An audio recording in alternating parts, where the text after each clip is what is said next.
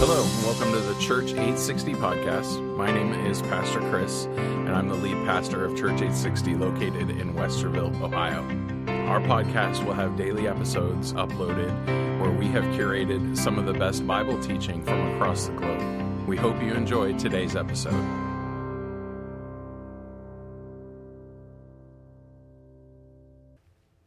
Thank you, Lord. Thank you for the day. Thank you for these people. Thank you, God, for the generosity of Calvary Chapel Columbus. I pray that you would use our offerings in our time and in our talent and our treasure for your glory, for the furtherment of your kingdom, God, for the betterment of our community. Lord, uh, uh, we just pray that you would continue to guide and direct this church. We declare that we love you and we want to serve you uh, with all, of, all that we have, God. And now, as we open your word, we know that this is how you speak to us, and so we pray that you would. We pray that you would mold and shape our hearts, God, that we would set our, distractions aside and just and listen to what you would have to say.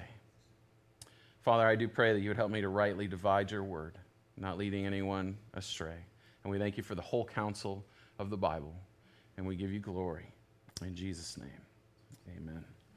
Amen. So, John 15 is kind of in the middle of this discourse, is known as the upper room discourse. And we see that as Christ now is headed toward the Garden of Gethsemane, headed toward being betrayed, headed toward the cross, merely hours from his death, he's still pouring into these 11 men their lives and, and he's investing in them and he's explaining to them. He realizes that the beginning of the church, while empowered by the Holy Spirit, is going to be on their shoulders. And so he's, he's, he's loving them to the end. That's what he said back in 14. And so he's, he's now walking through the Valley Kidron on the way to the Garden of Gethsemane, continuing this conversation with his disciples. We, um, our, our fresh start is in verse 14, but I wanted to review just a couple verses from last week um, because Jesus made a call to us, and he said, This is the way I want you to be. And, and the call was to love. And what's the idea of loving? Well, it's the, de- the way we define love as being others centered. It's Jesus commands us to love in the way that he loves. In fact, look at verse 12. He said, This is my commandment, that you love one another as I have loved you. And so we have a model, we have somebody that we are to follow, we, an example that has been given, and that is Christ's example. How has he loved us? Verse 13. Greater love has no one than this, than to lay down one's life for his friends. And that's exactly what Christ has done on our behalf. He has laid down his life, he has given his all that you and I might have life. He has loved us in that way. And now he says to you and I, do the same thing. Love in that way. Love your, your brother, your sister in Christ.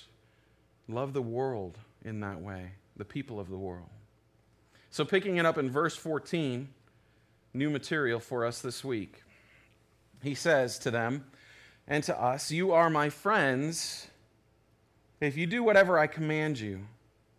No longer do I call you servants, for a servant does not know what his master is doing, but I have called you friends. For all things that I heard from my Father, I have made known to you. Static?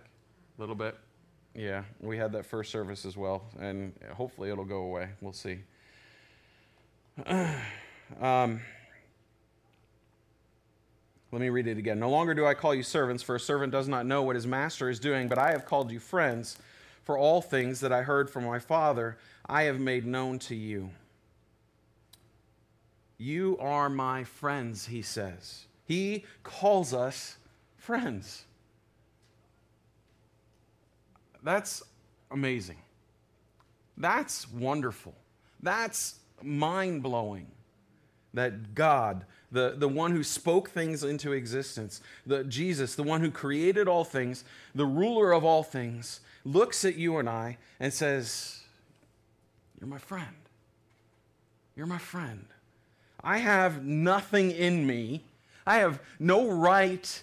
I have nothing to bring to the table that God would say, I want to call you my friend because of these things and neither do you. None of us do. We don't, we don't come to the table with anything that God's like, oh, I like that, so I want to be your friend.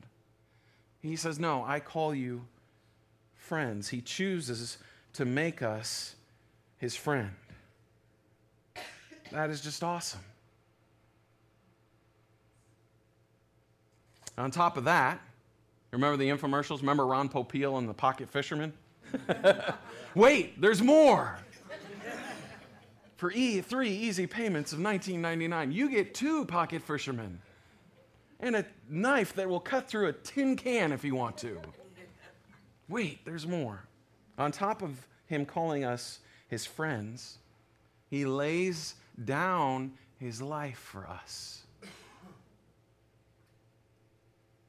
Greater love is no one than this, and the one that would lay down his life for his friends. And that's exactly what Christ has done on our behalf. Jesus pays the ultimate price that we might have his friendship.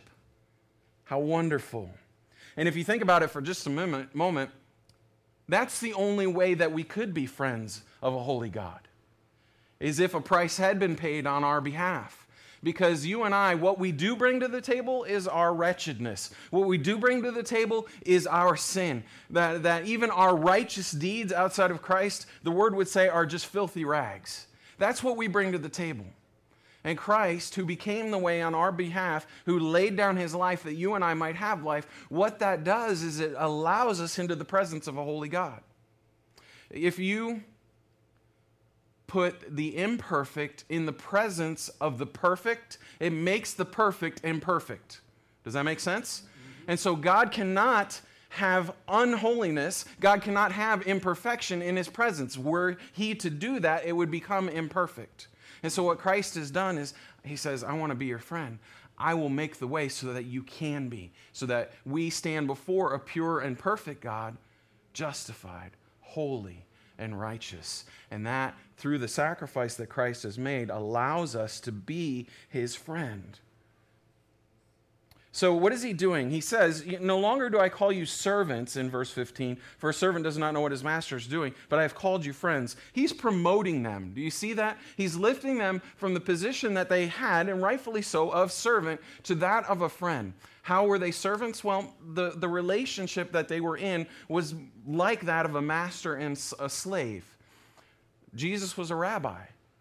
These men were his disciples, and the relationship that they were have would be like that, where Jesus would be the master, the disciples were more like servants, and so they were comfortable with that relationship. That's the way all the rabbis worked. Their, his, their disciples were treated, were treated as servants, and, and they served their master. And so now Jesus says, yes, you're my disciples, but I'm, I'm promoting you from that of just a servant to that of a friend. What's the difference? Well, Jesus tells us the difference is in what you know. It says, uh, No longer do I call you servants, for a servant does not know what his master is doing. I've called you friends. Why? Because now you know. I, all, the, all the things that the Father has said, I made known to you. And so the difference is now in is, is what we know. A friend knows the heart a servant does not. A friend knows the heart, a servant does not. Think about this. If you go back to the book of Genesis, we look at this man, Abraham, the beginning of this relationship with the nation of Israel. God invests into Abraham. James chapter 2 calls Abraham a friend of God. Abraham was a friend of God. In fact, Abraham's the only man mentioned by name as a friend of God in the whole Word of God. And so James calls him a friend of God. You go back to Genesis chapter 18, and these three dudes are rolling into Sodom and Gomorrah, kind of a rough town, a rough neighborhood, some bad things happening. They've got a plan. These three guys are going to, you know, pour out fire and brimstone, a judgment upon the land of Sodom and Gomorrah. Abraham has his nephew Lot there, and these men, kind of a representation of the Trinity, in fact, it is God that, that, that is coming, they say, Should we tell Abraham what we are about to do? Should we tell him what we're about to do? And they decide, yeah, we're going to tell him. And so they let Abraham know that, hey, judgment is coming to Sodom and Gomorrah. You have your nephew Lot there. You need to get him out. And so a friend knows the heart of his other of his friend. God tells Abraham, and Jesus has told us. Jesus tells us what the Father is about. What is that? What is the Father about? Well, through Christ coming to this earth, Jesus is about the Father's business. The Father's business is to seek and to save the lost. That's what he's doing. That's the plan. That's the redemptive plan of Christ and why Christ has come to this earth. And so he lets them know hey, that's what I'm about. That's why I'm here. Now you know, and you're going to carry that commandment, the commission to do the same thing, to seek and to save the lost. God tells Abraham, Jesus has told us. Now it's interesting to note, Jesus elevates all these guys, these 11 guys, to the position of friend. Good thing. And to, to us as well. We are a friend of God. But then continue to read on and read the writings of some of these men and how they address themselves. Look at Paul. Look at Peter. Look at James, the brother of Jesus. Not just merely a friend of Jesus's, but his half brother. They all start their writings with, Hey, I'm Paul. Paul. I'm a servant of God. So, though Jesus elevated their position to friend, they still, and rightfully so, consider themselves this word bondservant. What is a bondservant? It's a servant by choice. They made the decision, and you and I should take from their example to make the same decision that though Jesus calls us friend, elevates us to that position, we choose to continue to serve him. That's what the, cho- the choice that Paul made. That's the choice that Peter made. That's the choice that James, his brother, made. Yeah, Jesus elevated me to a friend, but I will continue to be a servant of his as well. I will continue to serve him. Good humility there. All right, verse 16. Look at, look at this important verse. you did not choose me, but I chose you and appointed you that you should go and bear fruit, and that your fruit should remain, that whatever you ask in my Father's name, he may give you. You and I and all who are saved are chosen by God. We did not choose him, he chose us. That's what it says, verse 16. You did not choose me, but I chose you. Now, some of you, and many, perhaps many of you that have walked with Christ for a while, you know that this can be an area of contention in Christendom. What are we getting into? We're getting into the doctrine of election, that God chose us. And generally, there are two camps when it comes to the doctrine of election. There are those that would align themselves with the sovereignty of God and say, yes, God has elected us. And then there are those that would align themselves with the responsibility of man and say, no, we have a choice. And perhaps you've heard these terms before. One camp, those that would lean toward the sovereignty of God, are known as those that followed the teachings of John Calvin, Calvinists. And there are those that, that lean more toward the responsibility of man, and those are known as Arminians, they follow the teaching of Arminius. Okay? And so throughout Christendom, there have, there's been this divide. Battle is a good word. Some for the camp of the sovereignty of God and, and divine election, and some for the human responsibility. Where do we fall? How do we teach? What do we teach? Well, we teach the Word of God. We're not Calvinists. We're not Arminians. We, we, we're Calvinists. Why? Well, because as we teach through the Word, chapter by chapter, verse by verse, there are verses like this that lean toward and teach us the doctrine of election that, hey, we're chosen by God go through Romans. You've been predestined. You've been ordained. You've been, you've been chosen. You've been elected. The, uh, Peter mentions the elect. And so there are these scriptures out there that speak of the election of God. And there are these scriptures as well that speak of our responsibility to choose. Joshua 24, choose this day whom you will serve. Um, John 3.16, whosoever should believe. Mm-hmm. And so I can't reconcile these two things. I, I don't. I don't fall into one camp and say, yeah, it's all about the sovereignty of God, or I don't fall into the other camp and say it's all about the free will of man, or how could, it, how could God be completely sovereign and how could man still have a choice? You want to hear the answer? I don't know. yeah, exactly right, when we get there. I, I don't know. The, can I reconcile those two things in my mind? No, but I got a pea brain. It, it's, it's not real big. And you know what? That gives me great comfort, actually. That I can't fully explain all that my God is about, that's a good thing. His ways are higher than my ways. His thoughts are higher than my thoughts. And so I can't, while I can't necessarily reconcile these two things, I do trust that both are correct. I like what Chuck Smith says when it comes to this. He says, um, when it comes to Calvin versus Arminian, each camp is correct in what they assert, they're in error in what they deny.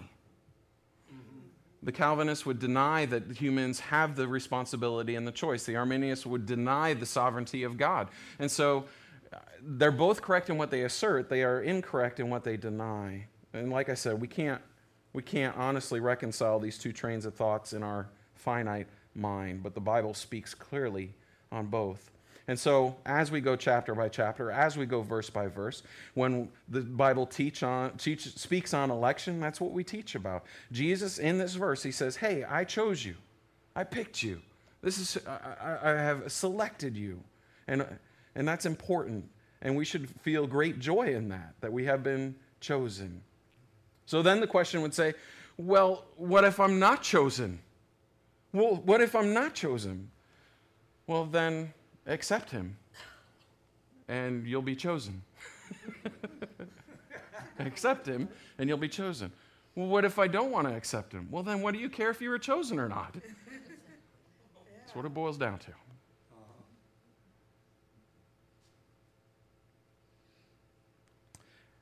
And another point in that verse that many would skip over, or not necessarily just they would place so much emphasis on the first thing he says. I don't want us to miss the second thing he says. I chose you and appointed you. I've appointed you. If you go back to the King James, it says there, I've ordained you. Now, we do in our church, and, and many churches across the land have what's known as ordination. It's this formal ceremony. It's what we did in October when I became the senior pastor of this church. Paul, our elder, came up and said, We, we have decided we're going to make Khris the pastor of this church. We lay hands on him, we pray for him, and he is now the senior pastor. That's an ordination. But while there is that formality, Christ doesn't do that. He just says, Hey, you're all appointed, you're all ordained. I have, all, I have commissioned you all as my disciples to do something. What? You and I should go and bear fruit. Remember back to the beginning of the chapter? I know it was like two weeks ago, and you know a lot of stuff has happened since then. But the beginning of the chapter was talking about abiding in Him, that He is the vine, that we are the branches, and as we abide in Him, He prunes away those things that we don't need, that we might bear fruit for the kingdom, for the benefit of the vine dresser, for the benefit of the Father God. And so He says, you know, the reason I've chosen you and appointed you, that I've ordained you, is that we would go and bear fruit and that your fruit should remain. We have been ordained. You don't have to come up here and we don't have to lay hands on you and we don't have to send you out. Jesus, in this moment, ordains you in this place to go and bear fruit for his kingdom and his glory. He has ordained us all, called us all to this, bringing glory to the King. Verse 17. He says, These things I command you, that you love one another. Now, if you've been with us for a couple weeks, you've heard this a few times. This is not the first time that Jesus has said this. Does Jesus just like to hear himself speak? is it all about, is John just trying to fill the page?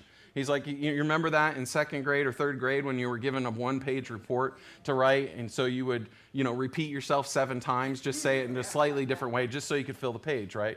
I'll give you an example. In ninth grade, we, it was uh, ninth grade science. I had to do a report on a disease. They said, you know, do a five page written report on, on some sort of disease.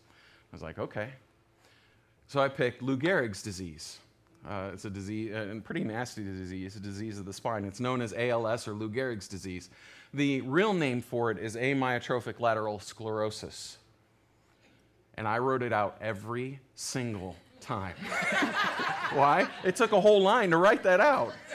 Amyotrophic lateral sclerosis. I mean, my hand hurt at the end of it, but yeah, I'll never forget that, you know, what it is. And so I, I, I every time I came across it, I wrote it out just to fill the page.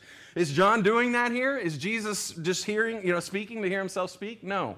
He knows my mind. He knows your mind. He knows how fickle we are, how quickly our attention is drawn somewhere else by something shiny. And so he's going to repeat Hey, what are you to be about? This is what I want you to do. Hey, my commandment, the thing that I command you, love one another. The economy of God is not based on how much we know, how much we have, how much we do. It's on how much we love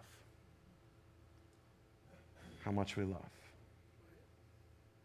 Our Savior commands that we love, that we live others centered with one another. That's the greatest witness that you and I have to this dark and dying world. Do you recognize that? The best thing we can do to show the world that Jesus is love one another. He said that back in John 13 35. By this, all will know that you are my disciples if you have love for one another. Jesus singles out one thing as our witness to the world, and that is our love for one another. You want to be a light? You want to shine brightly? Love. Love. Care for. Invest in. Give everything. Serve. Love. The truth of the matter is, we're going to need that love. You and I are going to need that love. Why? Look at the next verse. If the world hates you, you know that it hated me before it hated you. If you were of the world, the world would love its own. Yet, because you are not of the world, but I chose you out of the world, therefore the world hates you. Wow. Strong words.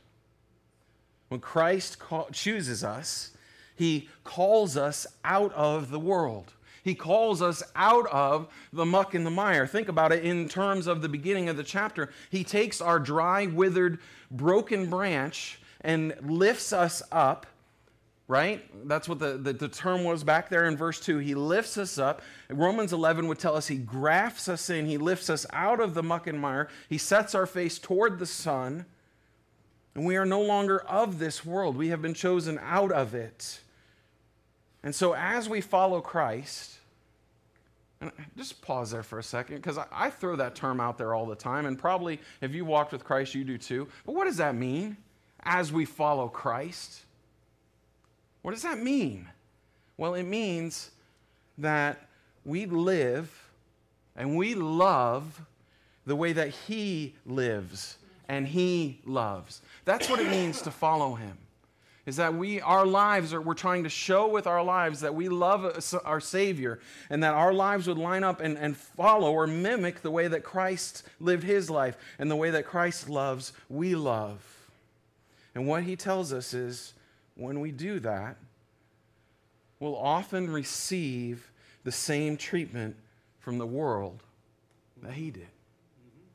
That we will be hated. Was christ hated was Christ persecuted? Certainly so. We should expect it in our lives as well. And some of you might say, I don't see that. I don't have anybody that hates me. And my question would be Are, are you following Christ? Are you living the way he lived? Are you loving the way that he loved? Why? Why would the world hate us? Because darkness doesn't like light. That's what it boils down to. Why? Light causes pain of exposure.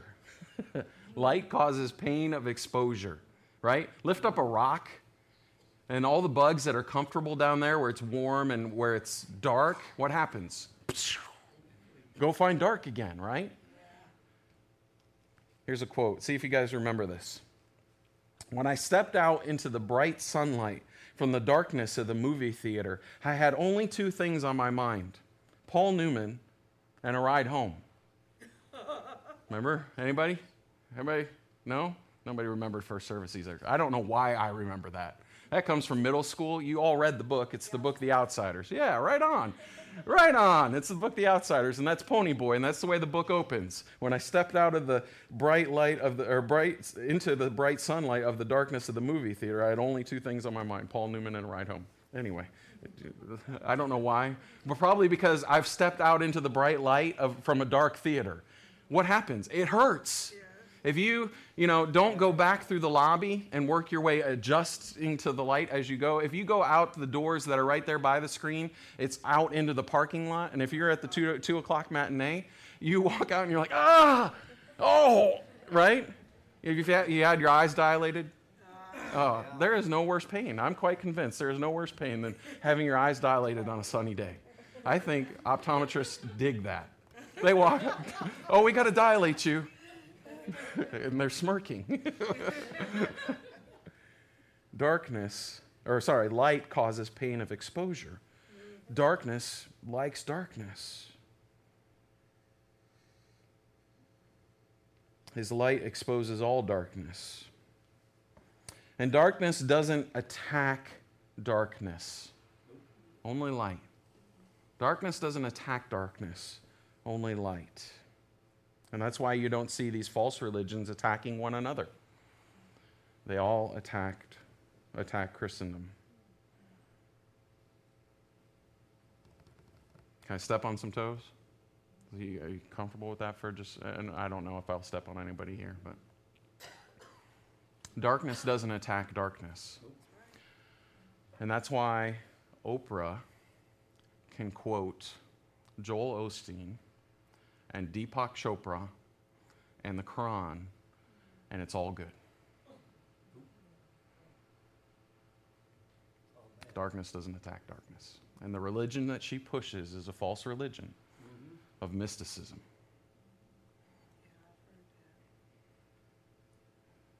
Darkness doesn't attack darkness. As we follow Christ, as we walk in his ways, we expect that we would get the same treatment that our Savior got. And sometimes that means the world's going to hate us. Why? Because they don't understand. They don't understand the light. And we mock and we destroy and we tear apart and we ridicule, uh, ridicule that which we don't understand. Verse 20.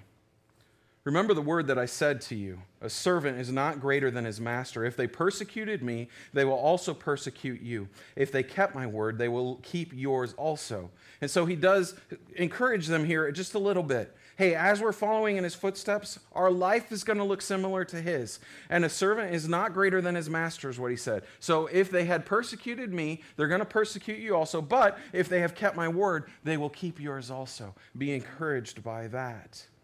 But all these things they will do to you for my name's sake, because they do not know him who sent me. You know what, Christian? Jesus is telling us pretty plainly it ain't all roses, this walk with Christ. Now, I will say it is all joy, because we talked about that last week.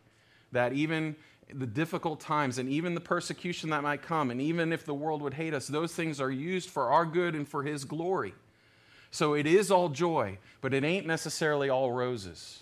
And anybody that would preach that is mistaken and, and deceiving. Life following Christ is hard at times, is challenging at times. Now, he says, My yoke is easy, my burden is light. And that is true, but that means sometimes we're going to be hated by the world.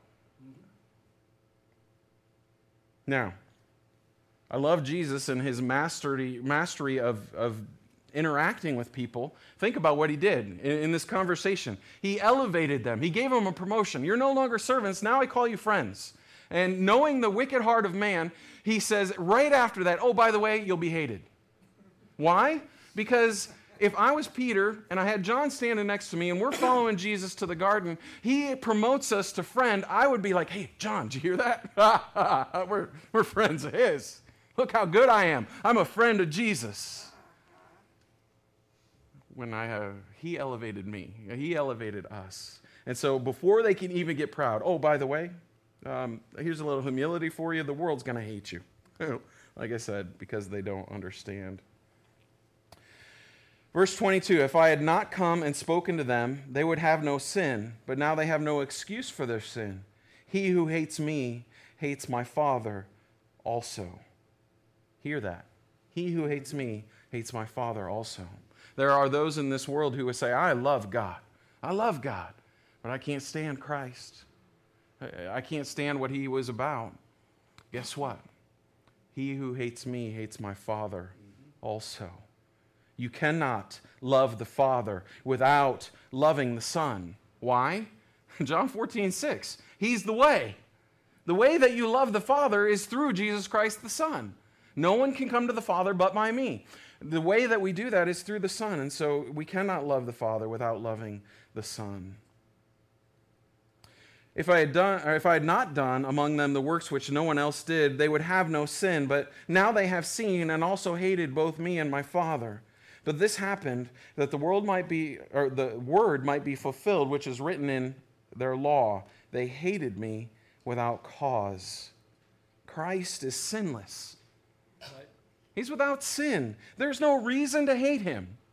He's done nothing wrong. He's done nothing other than expose the darkness. And for that, they hate him. But he is fulfilling every prophecy given, including they hated me without a cause. And then finishing up the, ver- the chapter when the Helper comes, whom I shall send to you from the Father, the Spirit of truth who proceeds from the Father, he will testify of me. Now, remember the context of this whole conversation. As the conversation began, he's like, hey guys, I'm leaving. I, know you followed me for three years, but I'm leaving. I'm bolting. I'm out of this place. And, um, and now you're going to have to figure out what you're going to do. And their hearts sink and they're let down. And, and, and so this conversation is try to set their mind right and set them at ease. And he reminds them, hey, I'm leaving that I might go prepare a place for you, that where I am, there you may also be. Uh, things are going to be okay. It's going to work out just fine. And even while I'm gone, it's a good thing that I'm gone because I'm going to send the helper the Holy Spirit. He's going to come and he's going to walk alongside. The paraclete, that's what it means to walk alongside. He's going to dwell in your heart. Now, Jesus tells us a way to understand the way the Holy Spirit is leading us in our lives. He says, He's going to testify of me. So, the litmus test for you and I in our lives, as we consider whether or not what we're hearing is from the Holy Spirit, is does what He's saying testify of Jesus? Because that's what the Holy Spirit's role is in my life and in your lives. It's to point us to Jesus. Is what I'm hearing, is the way I think I'm supposed to be going, is that pointing me toward Jesus or is it pulling me away from Jesus? If it's pulling us away, then it's not the testimony of the Holy Spirit. Don't listen to it. But it he will point us to the Holy, uh, I'm sorry, the Holy Spirit will point us to Jesus. And not just us, but through us, He will point others to Jesus as well. So you see that in verse 26. Just want to make sure. The Spirit who proceeds from the Father, He will testify of me. The role of the Holy Spirit in our lives is to point us to Jesus. Okay? And then He says in 27, and you also will bear witness because you have been with me from the beginning. So not only will the Holy Spirit testify of Jesus, the Spirit within us will testify of him as well, and we will be his witnesses. We will bear witness on his behalf. How cool is that? That Christ calls us into the redemptive plan, the work of God. He doesn't just save us and set us on a shelf. He doesn't just save us and say, hey, wait till you die, and then life will get grand. He says, No, no, no, no. Come into the work that I'm doing. What is the work that I'm doing? To seek and to save the lost. Be a part of that. Be part of the redemptive plan. Listen to the Holy Spirit. He's going to testify of me. When you see the Spirit testifying, then follow that and testify of me as well. Be my witness. Bear my witness. And so I have to ask as we close out the chapter are you doing that? Are you bearing witness of your friend? Of your Savior? Does the world hate you? And not because you're an idiot? Because if the world hates you because you're an idiot, you deserve it.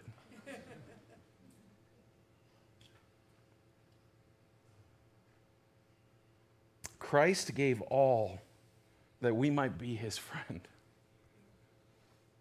What kind of friend am I to him? Have I committed to giving my all for him? That sounds kind of risky. It's not. It's not at all.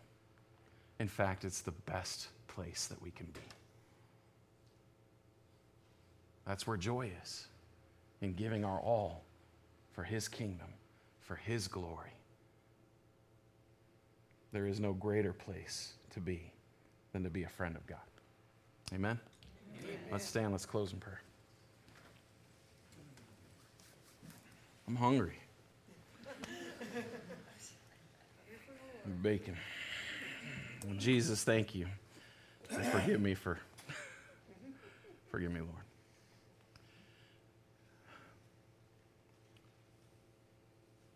Thank you for exposing my deeds, my wretchedness. Thank you for the pain that comes from seeing myself in the light. But in that, your love is so evident because you've made the way that we might have the privilege of standing in the presence of a holy God. Jesus, thank you for elevating us to your friend. And through the power of your Holy Spirit, I pray that we would honor that friendship, that we would find value in it, that we would forsake the world and the ways of the world. You've called us out of the world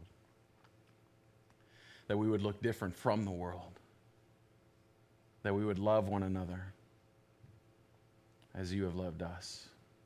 And through that witness, the world would come and be saved. Help us to be bold for you, God. I am so grateful for this church. I'm so grateful for the generosity of this church. I pray that you would continue to use us for your glory, God, until you come and get us or we come to you. In Jesus' name, amen. Thank you for listening to today's episode of the Church 860 podcast. We hope that you've enjoyed it. If you have, we ask that you would like and subscribe to the podcast so that you can get daily updates. If you'd like to know more about Church 860, please visit church860.com. Thank you. God bless.